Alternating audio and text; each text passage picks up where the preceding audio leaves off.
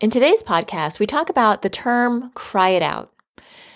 Admittedly, I've used this term for years on my blog, and I explain in the podcast why I've done so. I am also, however, not going to use it anymore. Cry it out is a pejorative term. It's not helpful, it's not descriptive, and it's not well understood. So we're going to talk about where this term has come from, why it's not helping us as parents, and hopefully what terms we can use instead moving forward to really elevate our dialogue around sleep and infants to a more productive and helpful place. Join us. Well, hi, this is Alexis Dubief and Melissa Brander, and we're here with the Precious Little Sleep podcast. Hey, Melissa.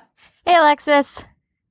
So today we're going to dig in a little bit into cry it out, or C I O, as it's known in parenting circles.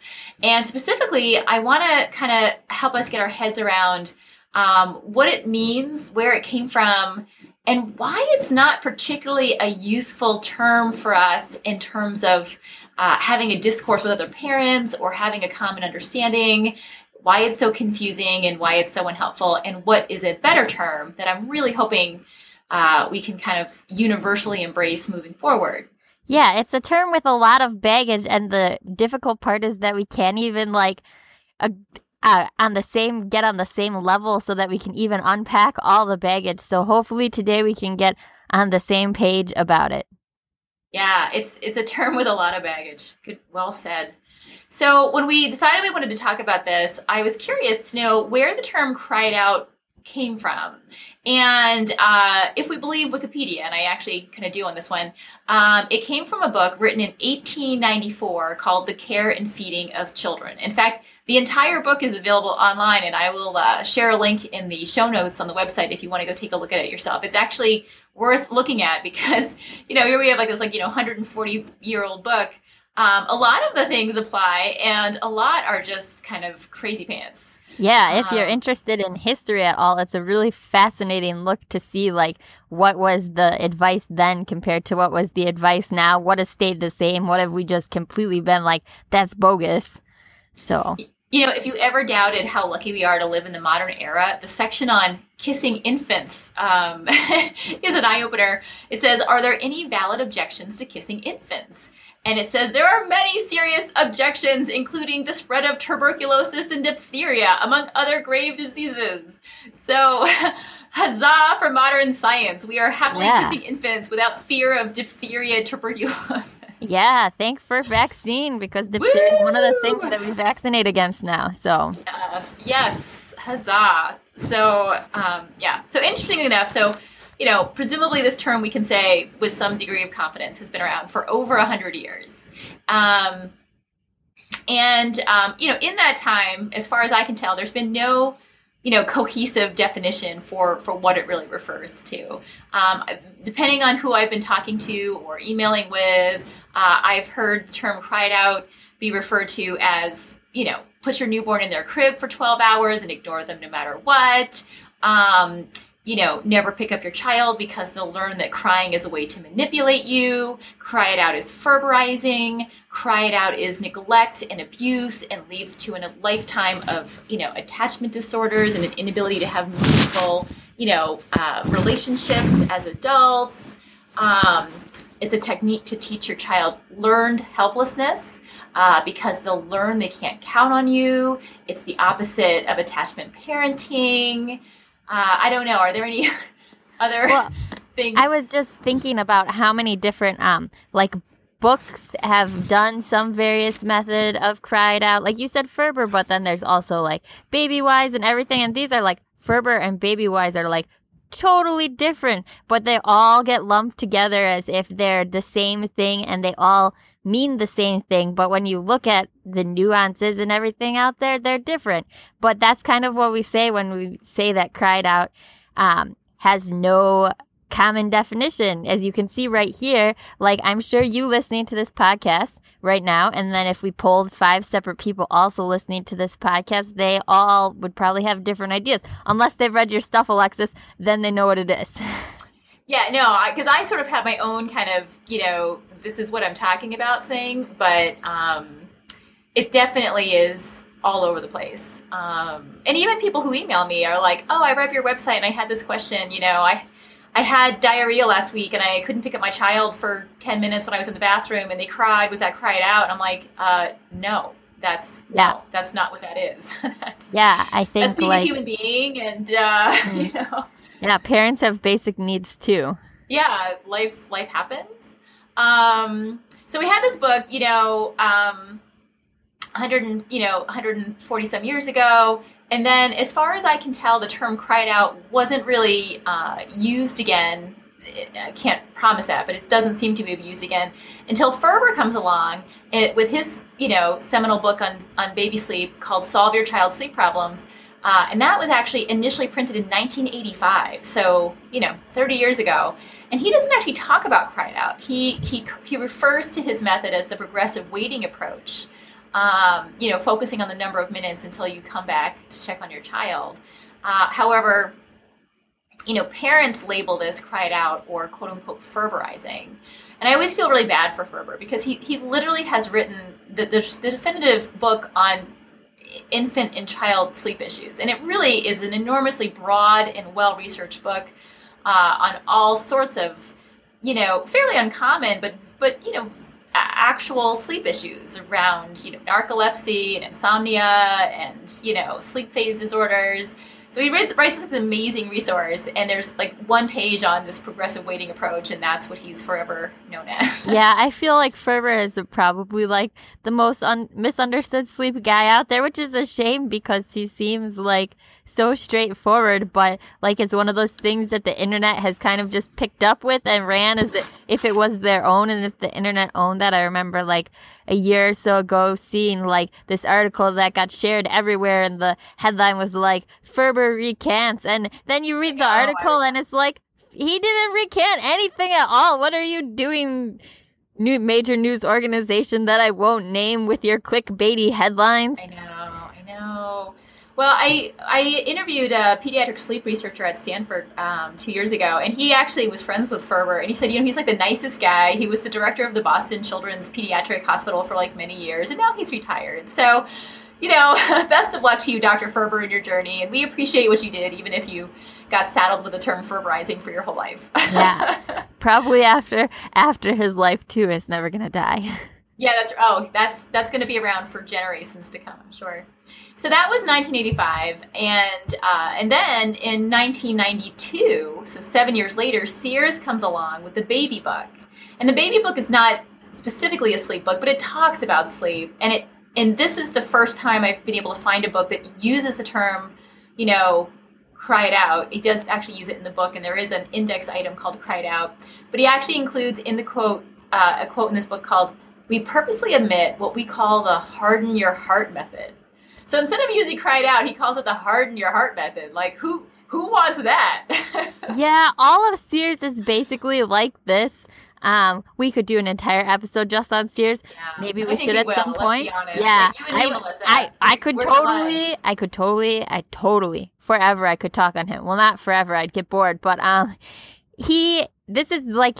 his deal is always making language that makes you feel guilty if you consider the alternative. Like using when you say harden your heart method, like that's definitely meant to play on your emotions. And that's kind of what a lot of um, anti-cry it out people do, um, not to like sidetrack us too too much, but just to think about like, without a common definition, it's that much easier for other people to come in and tell us how we should feel about something.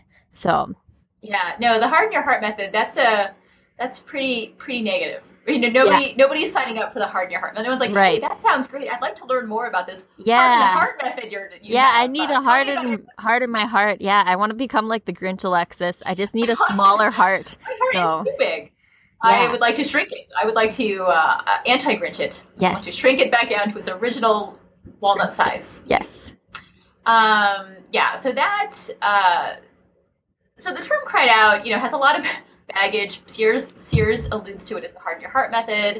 Um, I'm always surprised, you know, and I get so many emails and comments to this extent talking about how many baby groups there are, you know, parenting groups that will ban you for simply even using the term. you know, like if you even hint that you're considering this, they're, you know, they ban you from the group or shut you down or delete your comment, because that's how horrifying the term is to many people. Yeah, I've definitely, I, I'm in all the Facebook groups. It's a really big problem of mine. I'm in so many Facebook groups.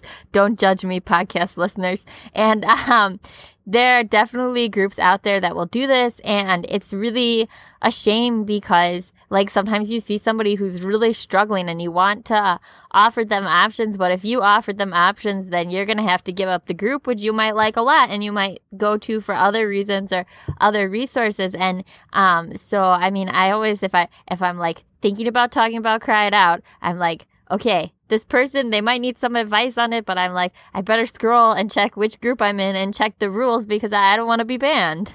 Yeah. I mean, you, you... You once alluded to Cry It Out as, as it's like the Voldemort of parenting. Yes. We cannot speak its name. You know, it's like yeah. that thing we shall never speak of. I know. And um, that's giving it way too much power. Like, it's yeah. just a tool when used properly that can help you and your family sleep. But we've elevated it to this status where it's this huge thing that's totally taboo. And then, like, you know, for a long time after I did Cry It Out with my older son, I didn't tell anybody because I was like, if I tell people, they're gonna judge me. Like, yeah. I was, I was afraid of being judged, and I mean, I'm, I'm still afraid of being judged, but I'm just like, I am trying to enter the "I don't care if you judge me" stage of my life. So, yeah, no, I, I it took me years to even write about it because I'm on the internet, and I don't need to get flamed from strangers. Yeah, yeah I don't, I don't need that in my life. For sure. It's stressful, even if you're like, I have a thick skin and I don't care anymore. Nobody still likes that. It's like uh, the golden rule goes out the window when it goes to parenting. Like, we teach our kids, do unto others as we, as you want done unto you. But then we turn around and do unto other parents like we would never want done unto us. So no, absolutely. Although I will say what I've learned is that um, I can't, I can't live my life in fear, and I can't yes. parent from fear. Yes, totally. And so I'm gonna, I'm not gonna, I'm gonna call it Voldemort. Like, let's just call yes. it what it is. Yes. But let's get back to Cry It Out. So, you know, one of the issues that we've touched on, which is a huge point of frustration for me, you know, in terms of trying to help generate dialogue with with large groups of people around this, is that it lacks a common definition. Um, and you've seen this too, Melissa, right? Like, people oh, are yeah. like, "Oh, my newborn cried for five minutes in the crib. I feel so bad. We did Cry It Out." And I'm like, well, did your newborn fall asleep on their own? I mean, if seriously, like, yeah. if five minutes of tears helped your child master a new skill, this, why are we viewing this negatively? That's a fabulous success. That is a triumph. You should be celebrating this. This is huge. But instead, they're like, "Oh, I think we accidentally did Cry It Out." And yeah, it's I'm like, definitely. No, that's not. No. It's definitely a, a tough thing. I mean, when I when I come across someone and they're like either struggling with Cry It Out or they're against Cry It Out, I always try and find out, like, first of all, what do you think Cry It Out is? What is it yeah. that you're doing, or what is it that you're against? Because sometimes people are against this idea that's not even like a thing. Like, people aren't actually doing it that way, and so, but it's it's it gets this weird life of its own, and then people have all these ideas about what it is, and it doesn't have to look like what all their ideas are. Yeah, but they, they'll look at any tears and say, "Oh, that's Cry It Out." So if your six-month-old cries in the car as you drive to the grocery store, that's Cry It Out. If your um, you know, eight-month-old falls asleep on their own at bedtime, but wakes up at some point in the middle of the night and complains about it for five minutes, that's Cry It Out. If your, um, you know, your two-year-old doesn't want to take a nap and yells at you, that's Cry It Out. Like, so there's just like all these varied kind of scenarios under which people are like describing, you know, Cry It Out. I'm like, well, no, that's just kids complaining about things they don't like because they don't like them. And without yeah. words, their way of complaining about things is to cry. That's, you know, that's just what they're doing. Okay. That's... There's definitely this idea out there that all crying can and must be fixed.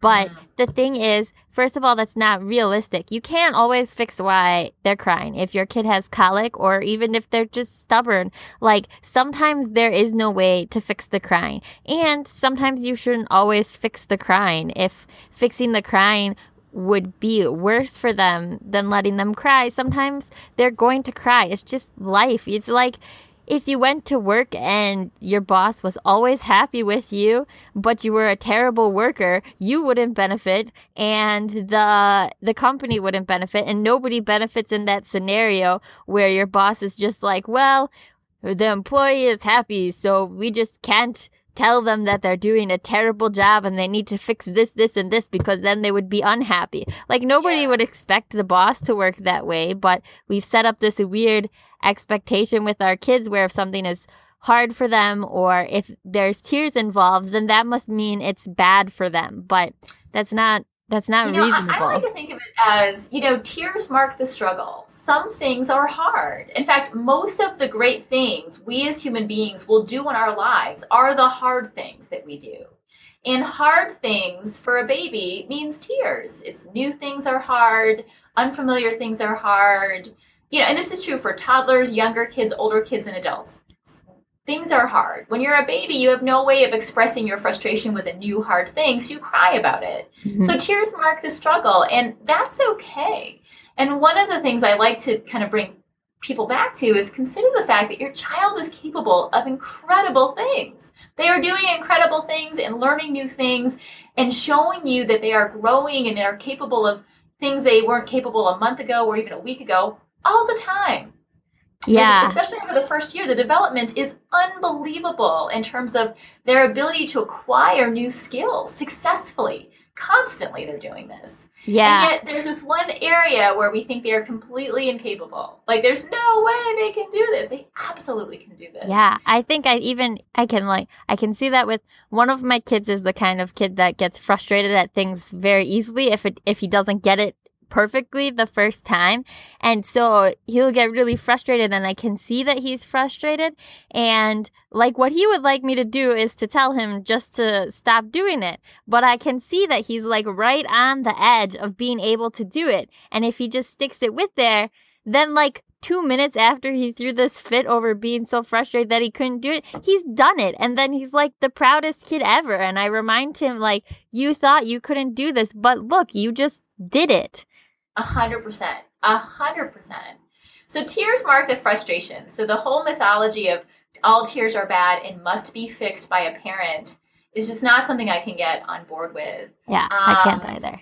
I also think that sometimes this, the, the baby sleep books have kind of set us up for this all tears are bad, um, you know, attitude. You know, one book is called The No Cry Sleep Solution, which, you know, it doesn't explicitly say all tears are bad, but the title suggests that you don't want tears and thus you should be using these no-cry solutions. Right. And what, and, and what the we've title... heard back from like hundreds and hundreds and hundreds of times is that the the no-cry solutions are not tear-free. It's not like they're called no-cry, but there's actually crying involved. And we have to kind of make peace with that, that that tears mark the struggle and that's okay. Yeah, tears are a part of life, and they're they're not bad. They don't signal some some failure in your kid or some failure in yourself. They are just what it is. If you had a child who never cried, it would be awesome, but it would also be really freaky, I think. Like, if my kid yeah. literally never ever cried, I would like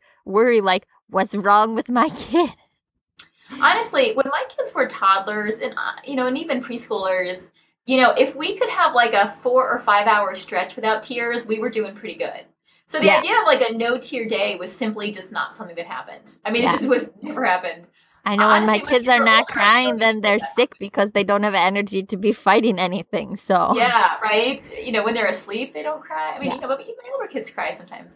But back to the whole like lack of definition, you know, another thing that sort of frustrated me um, because I've I've embraced the term cry it out, at least on my blog, not because I like it, I don't, but because, you know, I have to write content that people who are searching for Google, through Google can find on Google, which means I need to use the terms they're searching for. So I've been sort of saddled with cry it out, not because I like it, agree with it, or appreciate it, but because of the Google angle and being a blogger, I'm beholden to Google. So, um, so I've kind of owned it and said, okay, that's, let's just call it that. But then there's other sort of kind of baby sleep paradigms who have explicitly said, oh, I'm not about cry it out.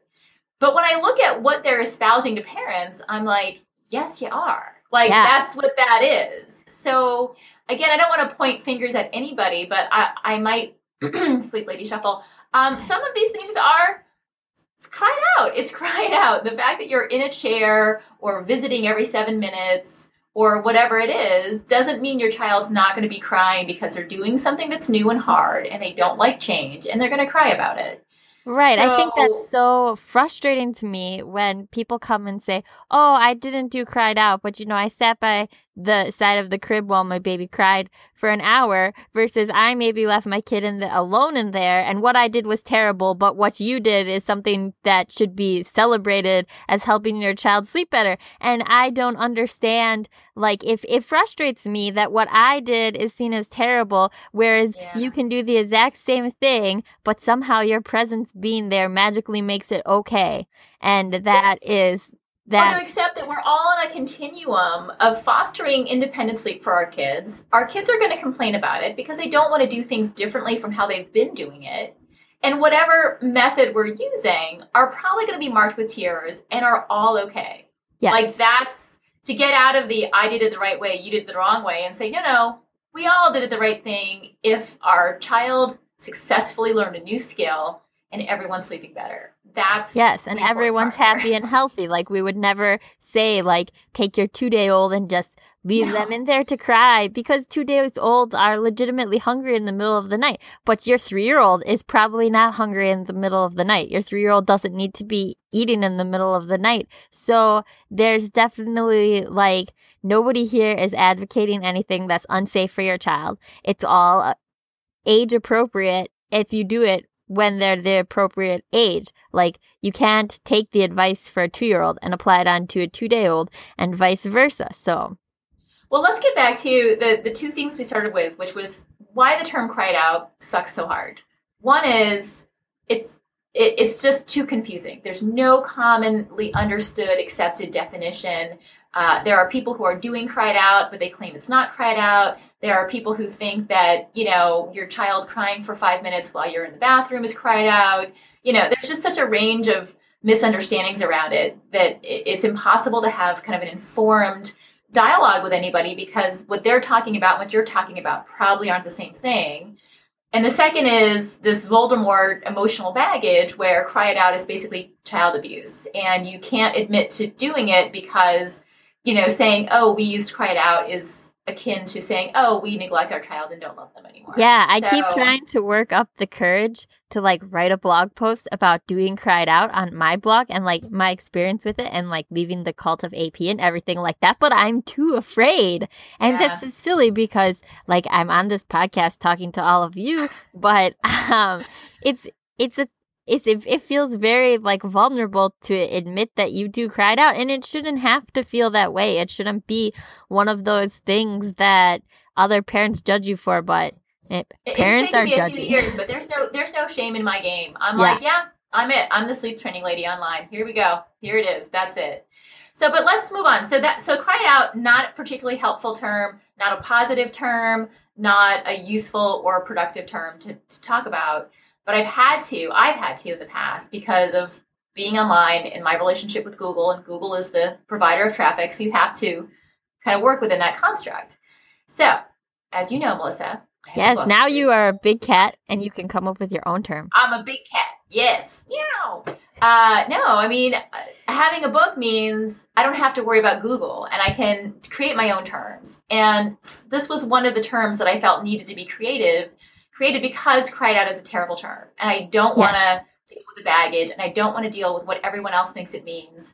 And I want to describe what I'm talking about, and that required a term. And you know, Melissa, I, I tried so hard to come up with terms. I hired a creative writer to help me. Very hard to do. Um, but I liked so what, I what you eventually came up with. It's great. And I hope that everybody listening here is going to love it too, because it's I, I hope it sticks and becomes the new phrase we can use so that there is some clarity and less baggage. And the term is Sleep Learning Independence Program, or SLIP. I know. So you can slip into sleep. It's so clear. Like, it is what it is. Sleep Learning it's- for Independence. You're all good. Like, everything is right there in the name, what it means. It's not ambiguous. Thanks, Melissa. So what does it mean? So just to be clear, because I don't want people who have diarrhea whose child is crying to think that they're using SLIP, because they're not. What, what is SLIP? So SLIP means your child has to fall asleep without any unsuccessful sleep associations, which typically means no nursing to sleep, no rocking to sleep, no pacifier. They are in a safe sleep space, and they are typically alone. That's what it means. It happens at bedtime. So as they fall asleep at bedtime, you can't, you know, rock a child to sleep at bedtime and then try to, you know, use SLIP at two in the morning. Yeah, it's it not going to work bedtime. for you. Um, it, it's about uh, a mindful and intentional parenting strategy to establish healthy sleep habits, um, and typically involves tears. Let's be honest. Change is hard. Tears mark the struggle. That's part of the process. Yeah, so, I think the program part of the SLIP is like the least sexiest part of it, but it's yeah. also the most important part. Like it's it's a choice. It's a conscious choice, and to go into it with a mindful plan. And I think that that plan is everything, because if you don't go into it with a plan, if you just wing it, it's not going to go well for you. Well, and absolutely, because you know what? You can do it wrong. And we know what happens when we do it wrong. Uh, lots of tears, lots of problems. Uh, sleep doesn't improve. Um, you know, everyone feels kind of defeated about it. So it, it is, in fact, a program. It's not just put your kid to bed, walk out the door, and you're done. There will be night wakings. You're going to have to figure out how to handle those. There will be night, for most kids, night feedings. A kid who was nursing six times a night yesterday is going to need to eat tonight, and we're going to have to figure out when and how to approach those feedings so that we can meet their need for food, because they're legitimately hungry, but not reinforce their waking to eat five times a night. And these are a lot of details the book goes into, and I'm not trying to get too far down that path, but to say the term SLIP is the term I'm using in my book. It's the term I'm going to be using in my blog going forward. And it's a term I'm hoping parents will join me in embracing, because the term cried out is not functional, not clear, not well-defined, too much baggage. It's the parenting version of Voldemort. That shall not be named.